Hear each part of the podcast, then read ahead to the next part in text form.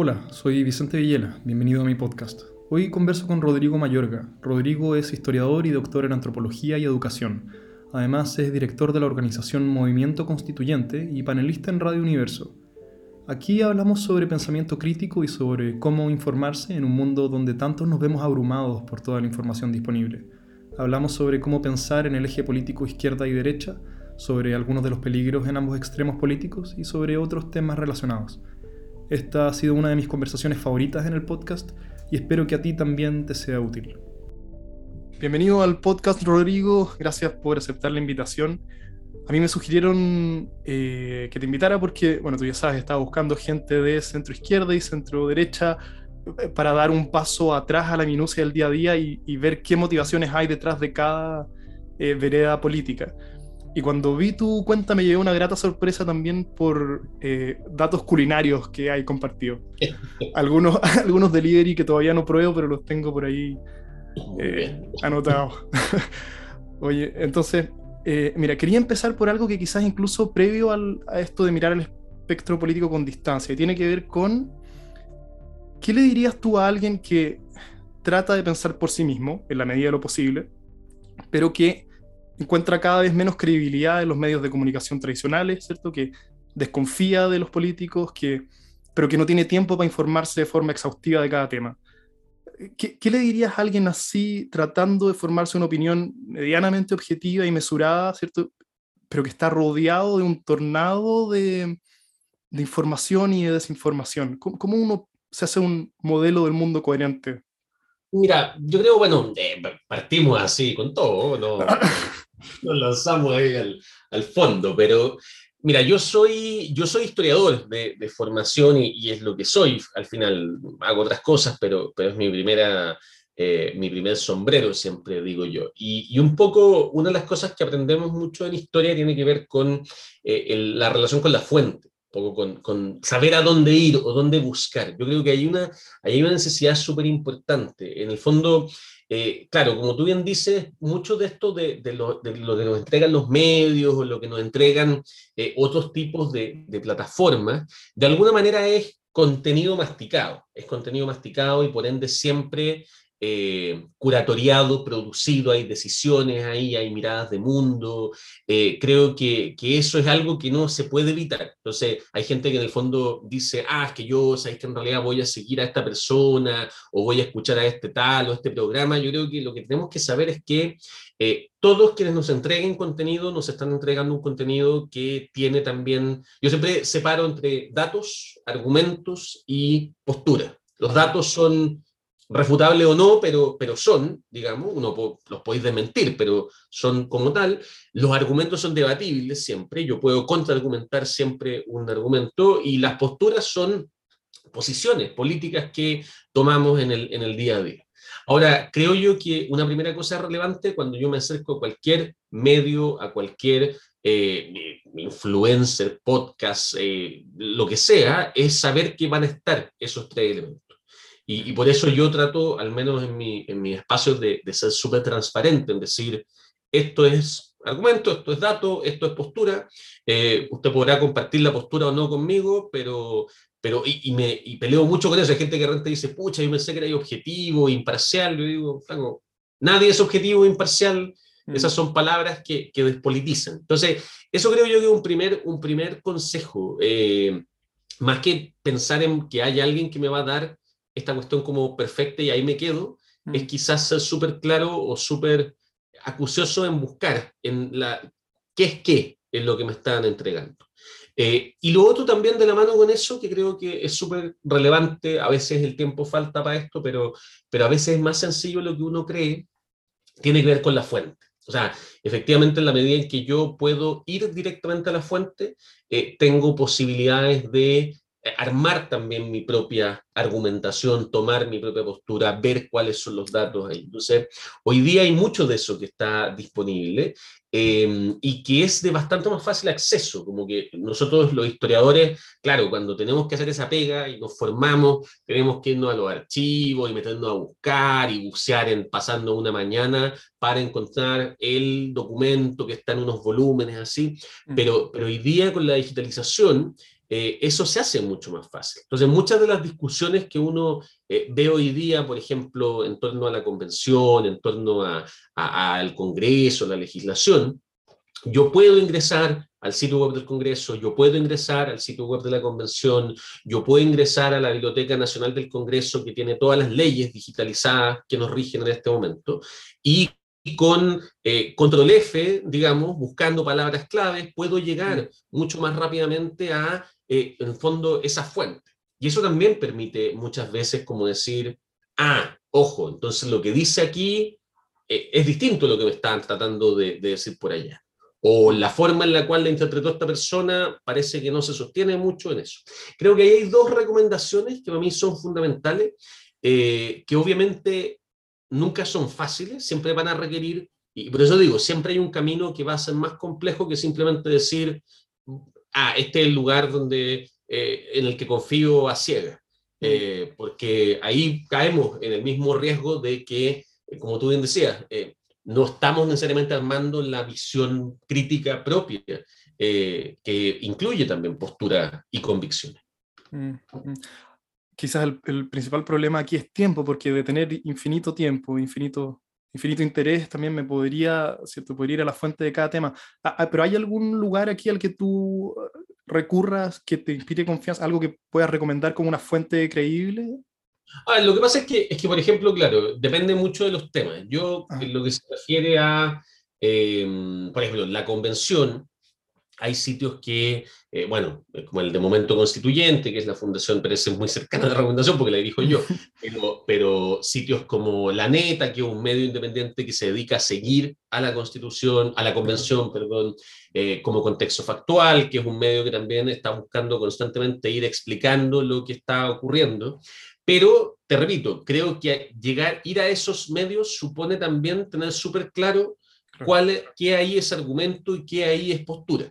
Mm. Eh, de la misma forma que uno podría decir, por ejemplo, Em, cuando quiero buscar o ver la mirada de la centro derecha eh, respecto a algunos temas, también existen ciertos columnistas, ciertos lugares donde yo sé que no me van a intentar, creo que eso es lo importante, es saber que no te van a intentar vender una postura como un dato, o un argumento como un dato. Entonces, por ejemplo, ahí yo te diría, eh, desde la centro derecha, eh, me gusta mucho el trabajo que hace Josefina Arauz, por ejemplo, que es una persona con la cual muchas posturas no necesariamente las comparto, pero es alguien que no me está vendiendo una cosa por la otra. Yo creo que ahí está el tema, el tema fundamental y ahí es donde esta palabrita de la, de la mm. objetividad es tan peligrosa, porque en el fondo eh, nos despolitiza, olvida que todos somos seres políticos y que vamos a estar comunicándonos de, de esa manera.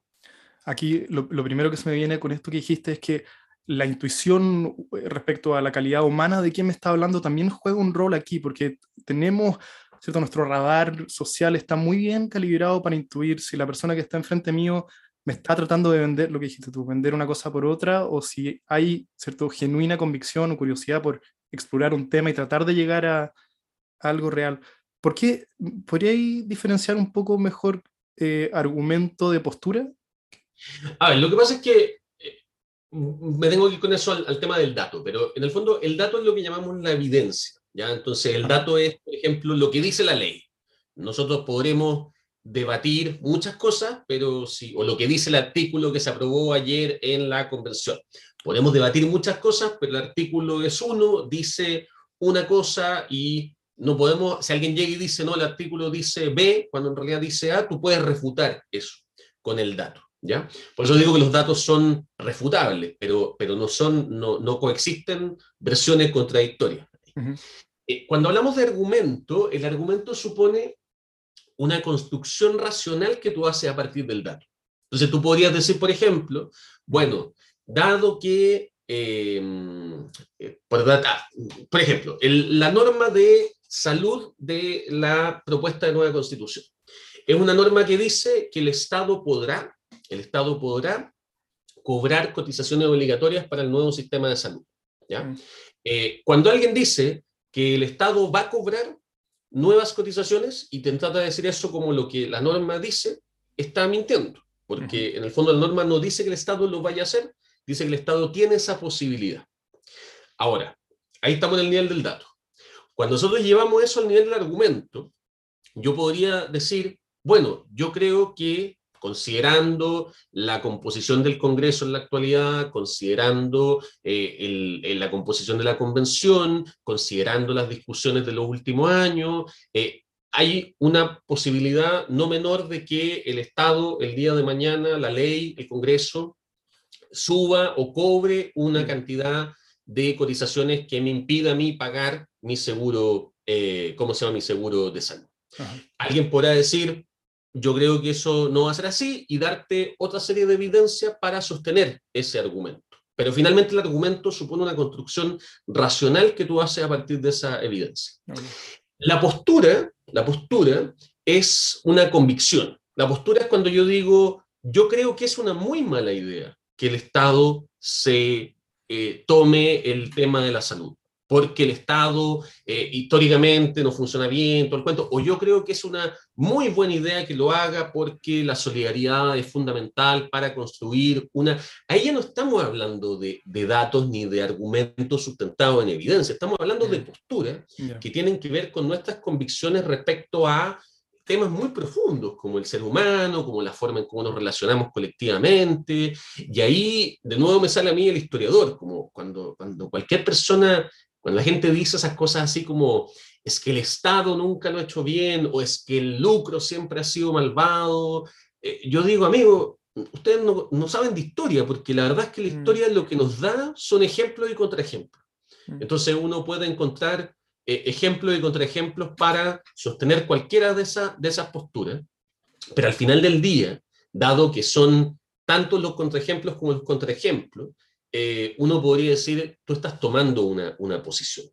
Y eso creo yo que es válido, es legítimo, porque es ser actores políticos, eh, porque es en el fondo hacer una apuesta al futuro. No dice, yo creo que esto va a funcionar mejor de, de esta manera, finalmente yo hago la apuesta por este camino. Em, pero, pero me parece que es súper relevante reconocerlo, me parece que es súper relevante explicitarlo y me parece que es súper relevante, eh, porque ahí al final se encuentra este famoso, se encuentra la lógica política, se encuentra el desacuerdo. Eh, porque con los datos uno puede llegar, uno podría llegar y decir, mira, ¿sabéis qué? Vamos a llegar, un, o sea, debiéramos llegar a un consenso de que esto es verdad y esto es falso con los argumentos nosotros podemos llegar eventualmente a un consenso mayor o menor de que este argumento tiene más evidencia que este mm. otro argumento. Eh, pero con las posiciones eh, no existe una posibilidad de llegar a un consenso objetivo o científico. Es una cosa de nuestra naturaleza como, como seres humanos. Mm, Esa me parece a mí que es la, la distinción clave. Sí, clarísimo. Eh, cuando mencionaste estas dos eh, dos ejemplos de, populismo finalmente, esto, el, lucro siempre ha sido malo o el Estado siempre ha sido perverso, eh, que, estas ideas son tentadoras porque son tan fáciles de, digerir, ¿cierto? Que es muy tentador adoptarlas como propias y dibujarte un mapa del mundo que se moldee de acuerdo a esto. Y en esta misma, ¿qué haces tú personalmente para chequear tus creencias, ¿cierto? Y no caer en todos los sesgos de confirmación y cognitivos que tenemos. Es decir, si uno quiere ser deliberadamente coherente en su forma de pensar, ¿hay algo eh, útil que mm. tú puedas recomendar? Yo, diría que hay dos cosas súper importantes. Una, bueno, vamos a volver a repetir, pero ser súper consciente de tus posturas, de tus creencias, de esas convicciones más profundas.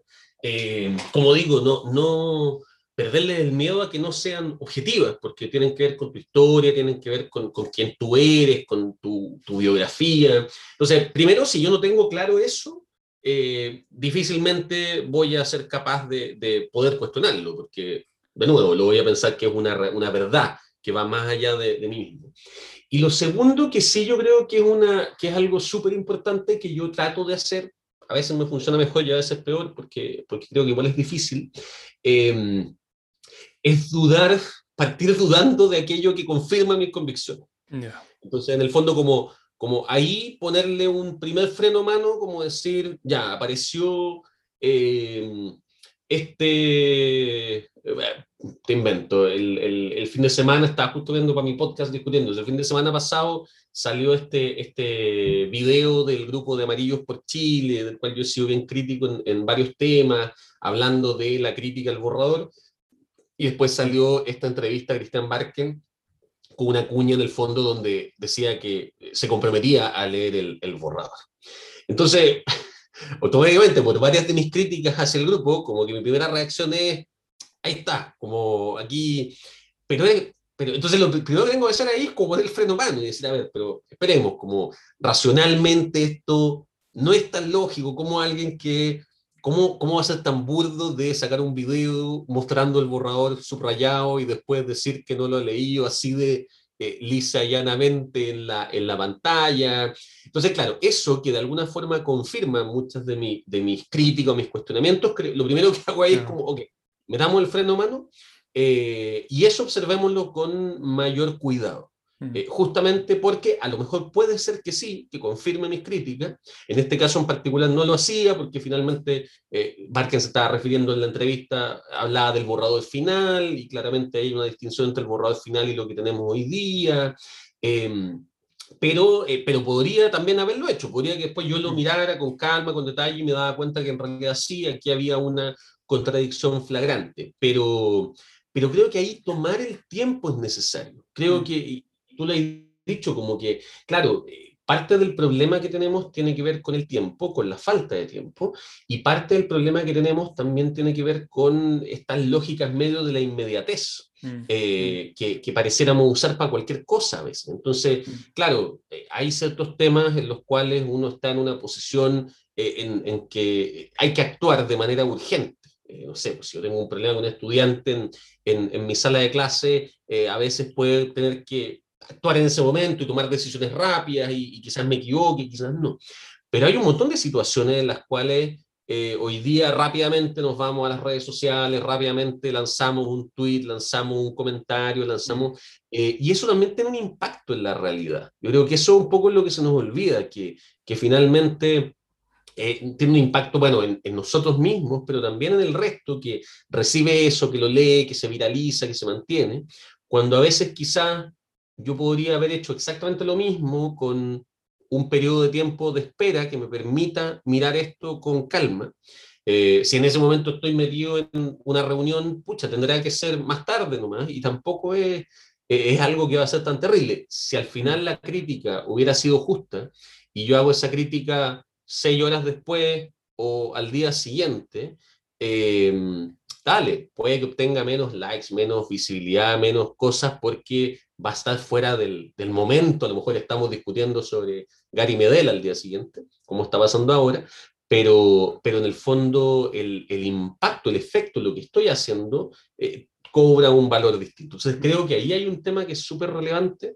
Eh, está muy bien que luchemos por nuestras convicciones, pero es necesario que sepamos que son eso, convicciones y que por lo tanto eh, pueden estar sujetas a cambios también eh, mm. en cualquier momento, eh, a menos que las dejemos de examinar y pensemos que son verdades.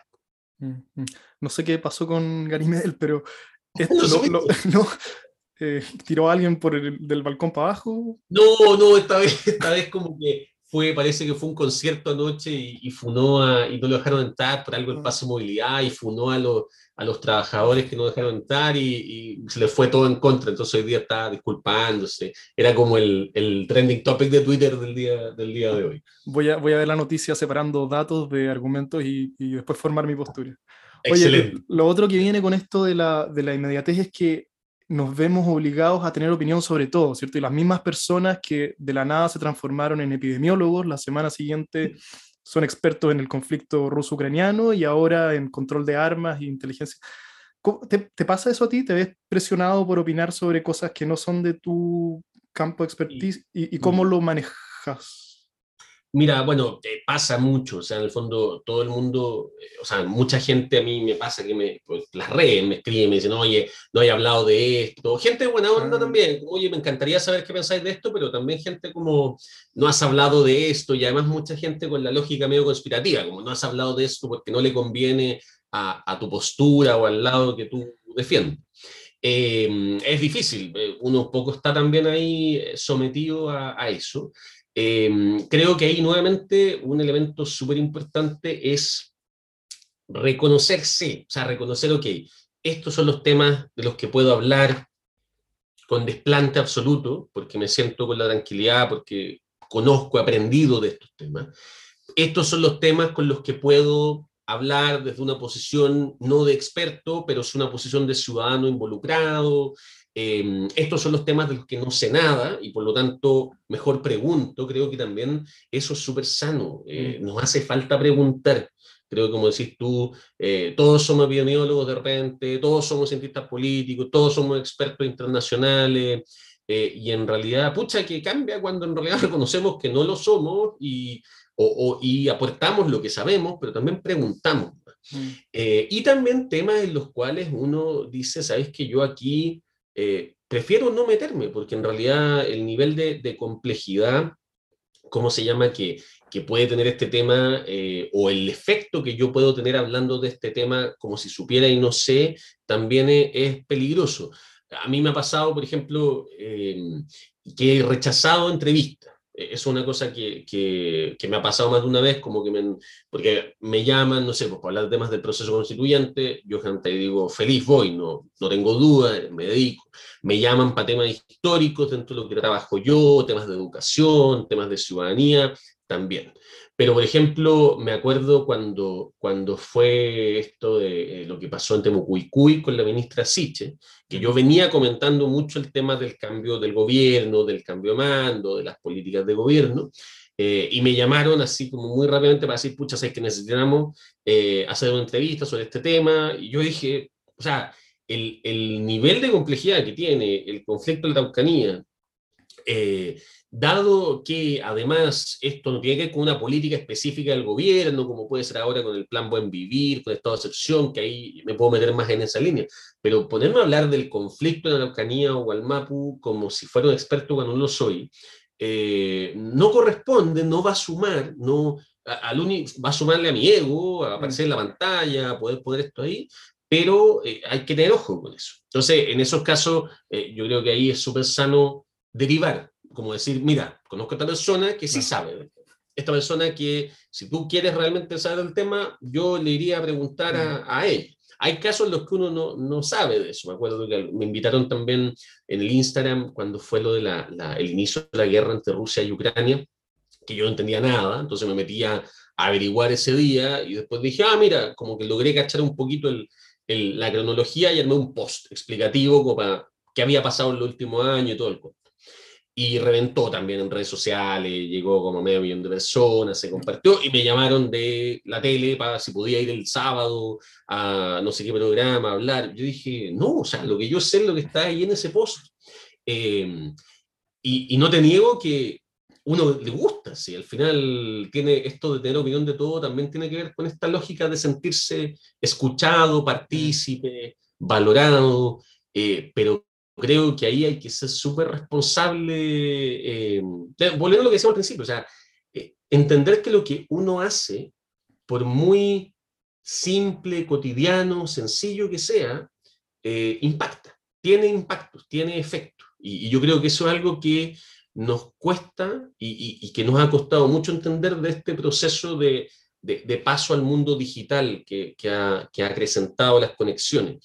Eh, sentimos que nuestras acciones cotidianas y las grandes acciones de la política, de, los conflictos, de todo el cuento, están a años luz de distancia, cuando en realidad eh, parte de muchas de las cosas que pasan hoy día tienen que ver con eh, la tensión social, y esa tensión social no es algo que solamente se construya por un par de buenas o malas decisiones de los actores políticos, se está construyendo en miles de millones de interacciones al día, mm. ahora muchísimos más producto de las redes sociales. Si no soy consciente del impacto que tiene eso, eh, obviamente que el, el, camino se va a ir rápidamente yendo hacia, hacia abajo.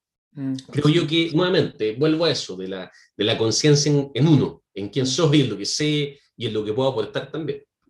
sí, esa, es una, esa práctica de derivar es algo que eh, los comentaristas podrían importar desde la medicina, ¿cierto? Yo no voy al doctor general esperando que me opere de algo para lo que un especialista es la persona indicada. Oye, eh, me parece que hasta ahora ha sido hay dejado un, delineamiento súper claro si es que uno quiere trabajar su pensamiento crítico. Hay hartos como eh, pequeñas gemas de consejos que uno podría sacar de esto. Saltemos a la política. ¿Cómo te defines tú políticamente? Eh, ¿Las categorías izquierda y derecha te parecen útiles? Y si es que no, ¿cómo pensar en el espectro político? ¿Y dónde estás tú ahí? Me parecen, me parecen útiles todavía, creo que, creo que tienen mucho que ver eh, particularmente un poco en este contraste entre el, lo colectivo y lo individual, creo yo. Y ahí obviamente en temas económicos, pero mucho más que eso. Eh, creo que hacia la derecha, en la medida que uno avanza hacia la derecha, hay un énfasis mucho más en el individuo y en lo individual, y un poco esta idea de que los individuos libres de manera interactuando entre ellos van a llegar al bien común, y mientras me voy hacia la izquierda, va hay un avance bastante, o sea, hay un énfasis mayor en el colectivo, como trabajando colectivamente vamos a llegar a, ese bien común. Por ende, las dos son legítimas, las dos son formas de, buscar el bien común. Creo que eh, en la medida en que estemos dentro de la esfera de lo democrático, eh, no, no, me parece que haya un, problema de fondo. Eh, yo personalmente en ese aspecto me definiría más hacia la centroizquierda, más inclinado hacia, hacia la izquierda. Eh, soy una persona que, como, que cree, no, no niego la importancia de lo individual de ninguna manera, no creo que no tenga ningún lugar ni ningún rol en la vida. Eh, sin embargo, mi postura, mi convicción es que logramos mucho más eh, trabajando en colectivo. Y que ese colectivo supone, en algunos casos, tener que ceder, tener que ceder parte de lo individual también. No al extremo, y por eso no me definiría totalmente de, absolutamente de izquierda, eh, pero sí, claro, yo, eh, centro izquierda es la definición que más me acomoda, a pesar de que a, pesar de, que a veces siento que cuando uno ordena los partidos políticos en esa lógica, como que me quedan medio corridos, como que hay partidos de la centro izquierda que en realidad son eh, más de la lógica individual, y, y, partidos de la izquierda que de repente son más de la lógica en la que, yo me, en la que a mí me acomodo. Y un poco más eh, concreto, e, ¿esto se traduce en el tamaño del Estado? ¿Es, esa? Siempre me queda la duda acá. Eh, podemos hablar de tribalismo, individualismo, pero las diferencias centrales entre izquierda y derecha tiene que ver con el rol y el tamaño del Estado. ¿Es eso lo crucial acá? Yo tengo, ahí mucha gente dice que sí, yo ahí tengo discusiones, porque en el fondo eh, depende mucho de, de, qué hablamos, a qué nos referimos con tamaño del Estado. Por ejemplo, la, la clásica discusión que esto genera es si el, ¿cómo se llama? El Estado fascista o el Estado nazi eran realmente de izquierda porque eran estados totalitarios. Eh, y la verdad es que no, porque en el fondo son estados totalitarios, es decir, de tamaño absoluto, eso sin duda alguna, pero puestos también al servicio de el resguardo de la propiedad individual, el resguardo de los intereses individuales. Entonces, eh, es difícil plantear que eso, un Estado de izquierda, sí lo vemos en, la lógica de individual colectivo. Eh, de la misma manera, eh, tú puedes tener también estados neoliberales que son grandes en el sentido de que están poniendo a disposición del mercado una serie de recursos y recursos financieros, por ejemplo. Mm. Entonces, también tú tienes estados que son mucho mayores y mucho más poderosos, eh, pero que son mucho más de derecha, a pesar de que, como digo, son estados que eh, sustentan de alguna forma el, el, sistema mismo. Entonces, a mí por eso la lógica del, del, Estado en sí creo que, que, la pondría en otro eje, por así decirlo. Creo yo que, que finalmente donde tú tenés eh, desde en un extremo el totalitarismo, que es un Estado que controla absolutamente todo y maneja absolutamente todo, eh, y tenéis en otro extremo un Estado absolutamente mínimo eh, de prácticamente una democracia líquida. Y, ahora, creo yo que esos tipos de Estado pueden perfectamente convivir con lógicas de izquierda o de derecha, y por eso creo que hay totalitarismos de izquierda y de derecha, que en ambos casos tienen eh, un Estado que lo domina todo. Mm, mm. ¿Tiene que ver con los derechos sociales que asegura el Estado entonces, quizás? Yo diría que tiene que ver, quizás lo que, lo, donde más diría yo que tiene que ver es con el tema de la propiedad. Y en el fondo ahí creo que con la propiedad tú puedes notar un tema relevante, porque en el fondo, eh, si tú te vas al extremo individual, la propiedad es de cada uno y solo cada uno decide qué hacer con esa propiedad. Entonces, por ejemplo, en el extremo individual ni siquiera puede existir algo como los impuestos, porque los impuestos suponen finalmente una imposición de un colectivo sobre tu propiedad. Se te está obligando a dar un dinero eh, que tú no puedes decidir no darlo porque es un mandato, es un deber, eh, y al mismo tiempo que no necesariamente es por algo que tú vas a recibir. Y al otro extremo, tú tendrías una propiedad absolutamente colectiva, donde no hay ningún derecho tuyo sobre esa propiedad. Entonces, en este caso, claro, lo que tú dices de los derechos sociales, que, son derechos eh, históricamente se empiezan a, entender o a reconocer recién a inicios del siglo XX, no son derechos que, han venido desde siempre con el Estado ni moderno ni, ni republicano. Claro, esos derechos sociales requieren para poder ser satisfechos de recursos. Y para poder contar con esos recursos, tú requieres que exista parte de esas propiedades individuales que se vuelvan más bien colectivas, por ejemplo, de impuestos. Mm, Entonces, mm. ahí es donde uno va viendo ese, ese movimiento, por así decirlo. Mm. esto puede ser interesante. ¿Cómo eh, piensas tú sobre los impuestos? Porque cuando dijiste esto de que lo más extremo hacia la derecha, el movimiento libertario, quizás hoy con ley siendo quizás la, cabeza más flagrante en Hispanoamérica, él habla de los impuestos como equivalente a que el Estado te apunte con un revólver al pecho, ¿cierto? Y te obligue a dar parte de lo que tú, eh, a través de un mérito exclusivamente personal, acumulaste, como si fuese un robo, ¿cierto? ¿Cómo, eh, ¿cómo, ¿Cuál es el argumento en contra de esto? Yo, tengo una idea acá, pero ¿qué, ¿cómo uno debería pensar sobre los impuestos? Porque es verdad, ¿cierto? Él tiene algún pedazo de razón acá. En cuanto a que uno nunca... No es un acuerdo.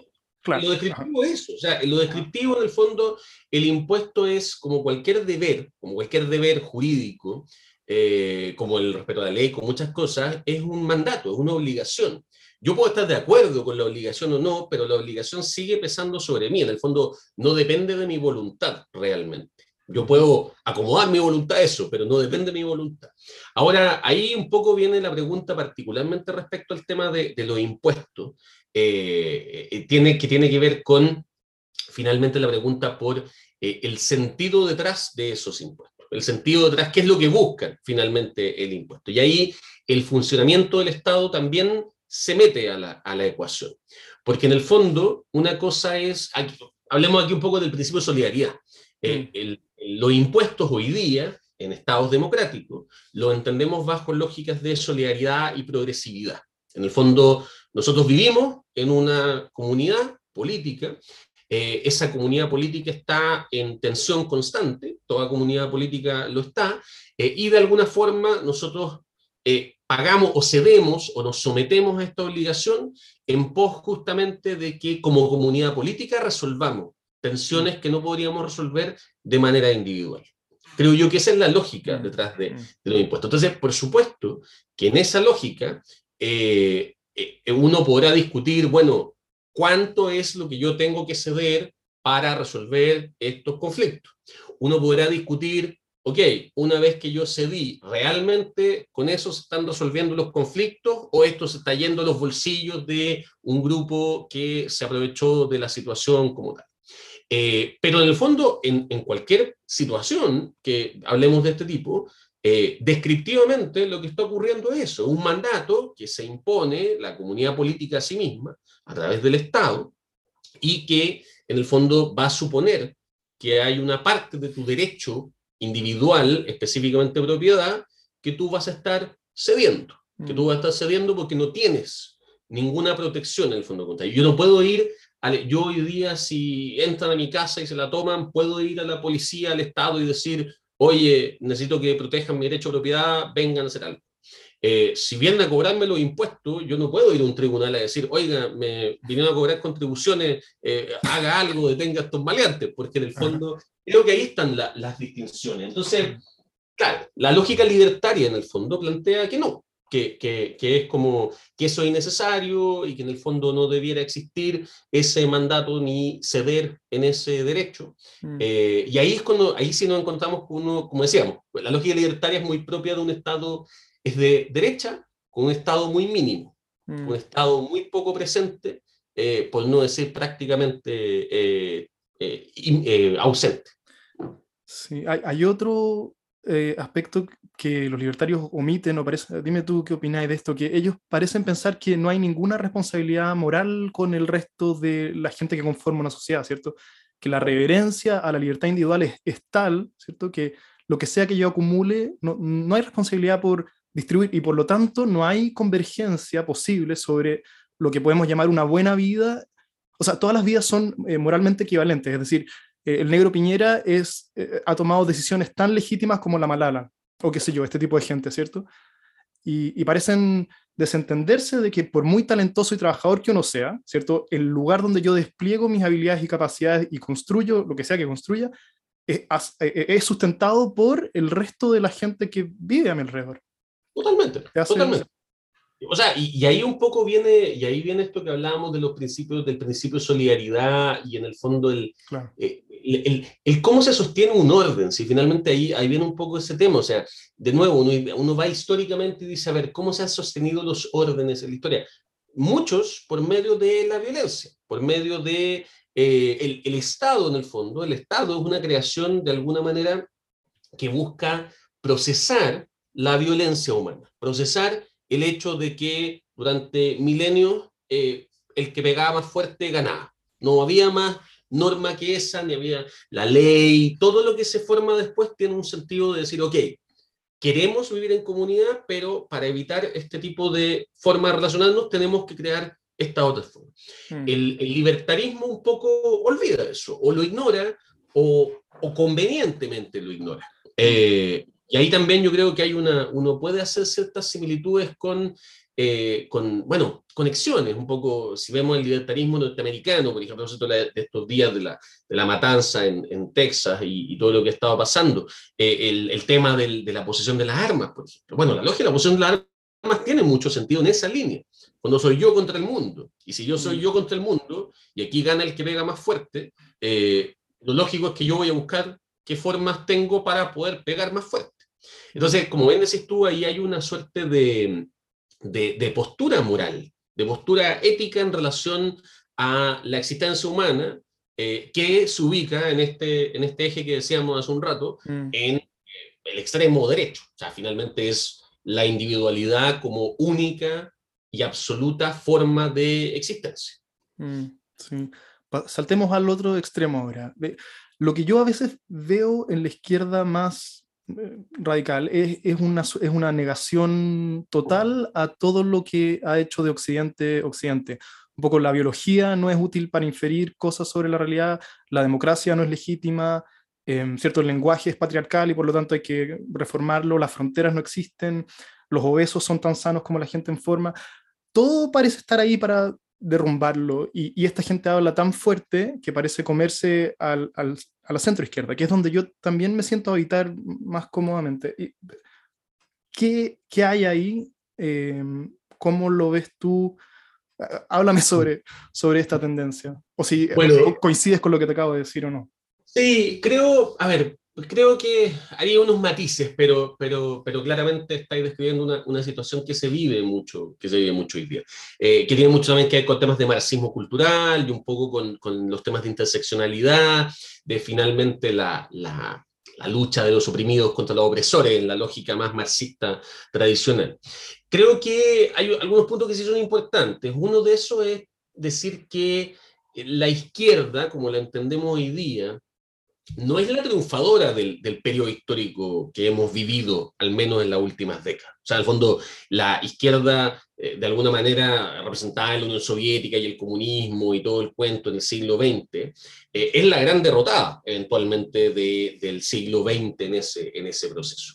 Eh, es bien interesante eso, porque, porque claro, si bien uno dice, claro, estos son los que hablan más fuerte, los que se escuchan más, los que gritan más, no son efectivamente necesariamente los que están gobernando, dominando, tomando las decisiones. E, eso puede estar cambiando hoy día, pero, pero si uno mira como las últimas décadas, desde, desde los 80 con el auge del neoliberalismo, desde los 90, si queréis, con, con la caída del, del muro, eh, tenemos un, un, escenario ahí también que, que es distinto.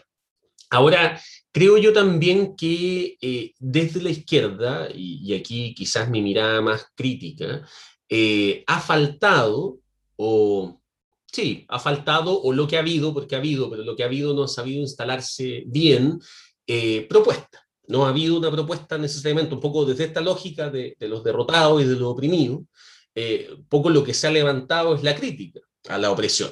Y, la crítica a... Entonces, claro, efectivamente, varios de, estas, estos temas que, que tú describís, eh, en el fondo, eh, creo yo que reflejan mucho, mucho de eso. Como decir, oye, pero ojo, efectivamente, claro, yo me siento invisibilizado de esta forma o este tipo de práctica no considera la existencia de personas como yo que hemos estado además sometidos a otras cosas.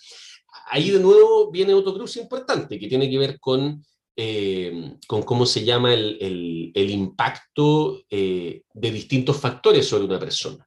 Pensemos, por ejemplo, el tema del lenguaje. O sea, claramente eh, uno dice, ok, está el tema del lenguaje, el lenguaje y la forma en cómo se usa y se invisibiliza o no y todo el cuento. Ahora, los grupos que han ido levantando esto son grupos que están además oprimidos por muchas otras razones. No son grupos privilegiados, o sea, cuando, no sé, pues las minorías sexuales eh, levantan y dicen, oye, sabéis que aquí hay un tipo de lenguaje que eh, utiliza palabras para referirse a gente como nosotros como algo negativo. Mm. Eh, claro, eso es un punto dentro de una lista mucho mayor de problemáticas. Mm. mucha gente al contrario dice, oye, pero ¿cómo se preocupan de esto si pasa esto otro? Y la respuesta ahí es, no, no es que nos preocupemos de esto y no de lo otro, estamos preocupados de, de todo el contexto porque aquí hay un problema sistémico. Ahora, en esa lógica, creo que hay grupos que han sido capaces de eh, hacer propuestas más claras eh, y propuestas más eh, sustentables, por así decirlo, en el tiempo, mientras ha habido, obviamente, más de algún grupo que se ha quedado un poco en esta línea más propagandística. Mm. Y generalmente, ahí me atrevería de nuevo a hacer la crítica yo, esos grupos que se quedan más en esa línea y que comúnmente, como decís tú, son más fuertes, son grupos que en realidad tienen privilegios.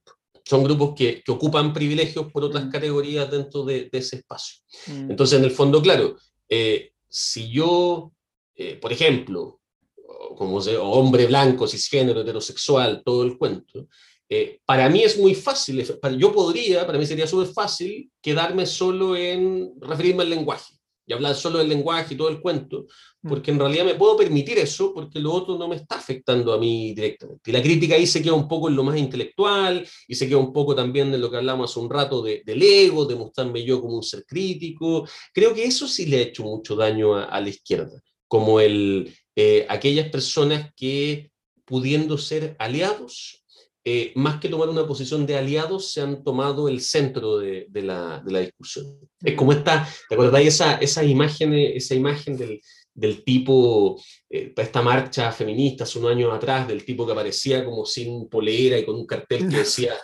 quiero que todas puedan estar así como estoy yo, y que, y que se convirtió en el centro, y como que de repente casi que nadie más había marchado, solo este tipo, y después además, que no pagaba la pensión, o sea, ya todo. Eso para mí es como ejemplo sea, eh, porque en el fondo, como te digo, eh, lo, que permite, lo que le permite a esa persona ser el que suena más fuerte, literalmente el que, el que más visible fue en toda esa marcha, es justamente esas posiciones de privilegio. Mm. Y claramente esa persona no está ni siquiera mirando ni considerando, eh, bueno, en este caso ya un punto que me parece irrisorio. Entonces creo que ahí hay un tema en, la izquierda que, que lamentablemente eh, le hace súper mal, nos hace súper mal a quienes nos, nos, consideramos de izquierda, de centro izquierda, como el...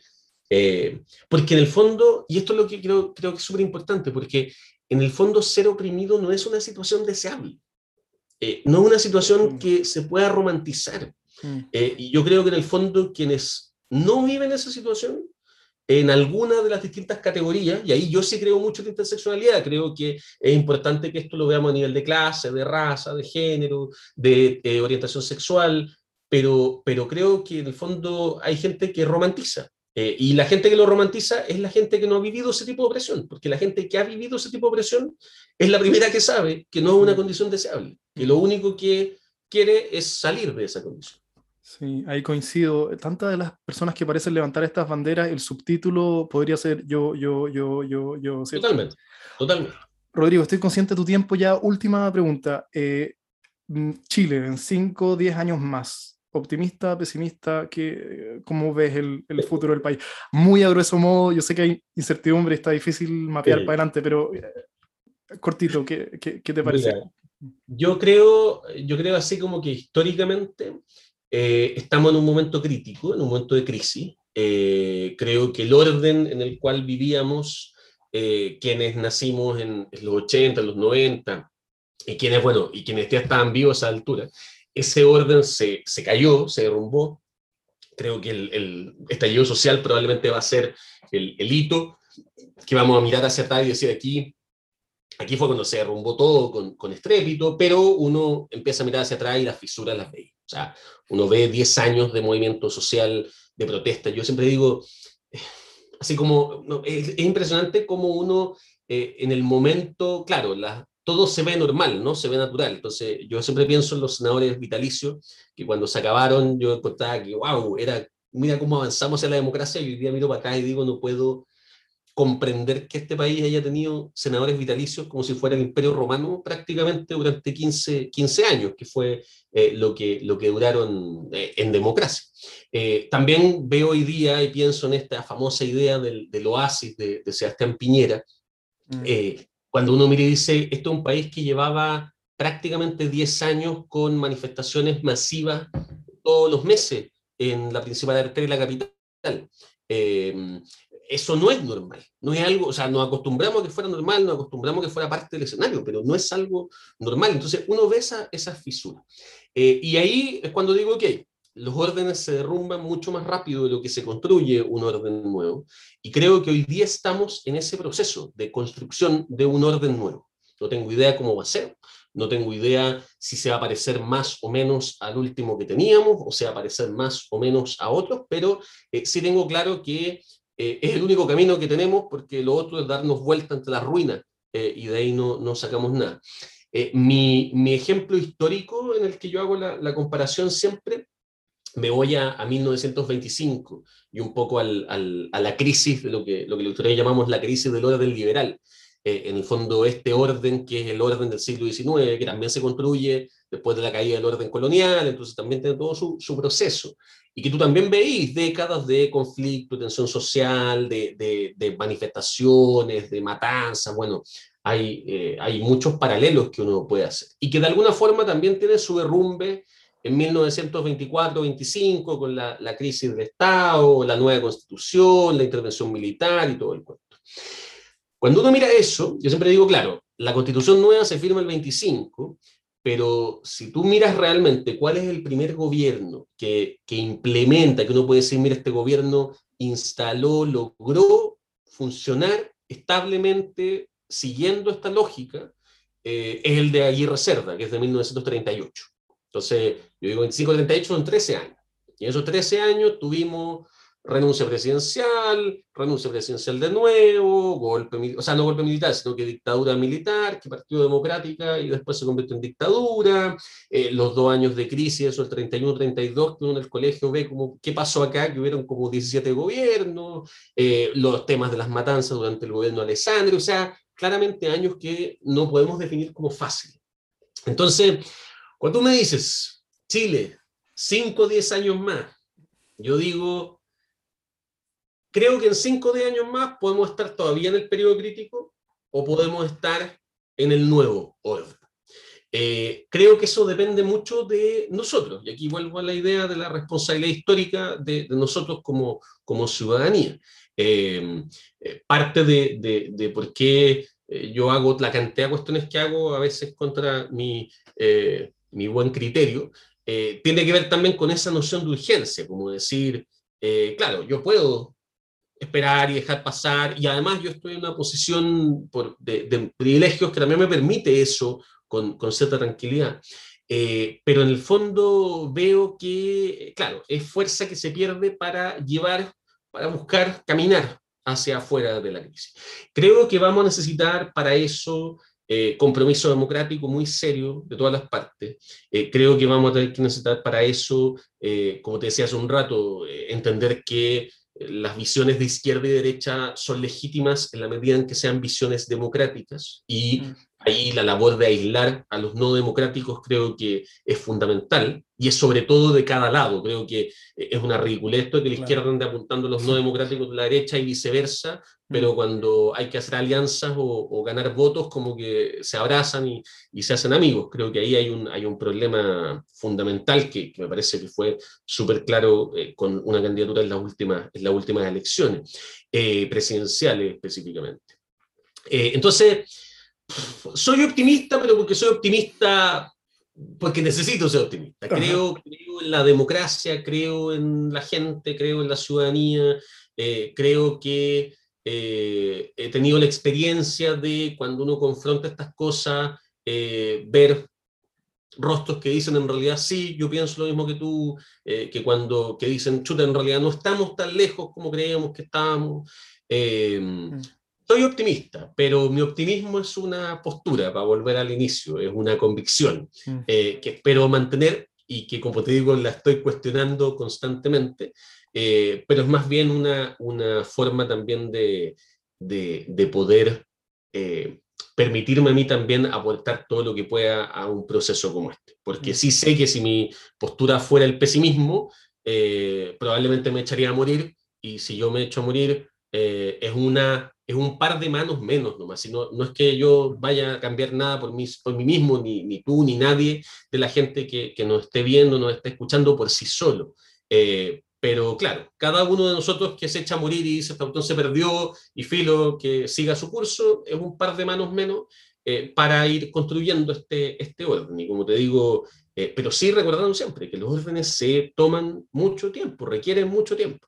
y por eso también no desesperar. Como también hay gente que piensa, ah, esto se va a arreglar, hay gente que dice, pero ¿cómo después de que se firmó el acuerdo el 15 de noviembre no se acabó la violencia? ¿O no se acabó los problemas? O lógico que no, porque no se viva nada se arregla, ¿cierto? El acuerdo del 15 de noviembre habilitó una salida política, cada paso esa salida política influye hacia un lado, hacia el otro, lo que pase el 4 de septiembre es lo mismo, o sea, quien crea que el resultado del 4 de septiembre por sí solo va a arreglar, cual sea, va a arreglar esto, así como mágicamente, o sea, está, prepárese para una decepción. Mm. Esto va a requerir pega, mucha pega. Mm. Em, y la pega hay que hacerlo.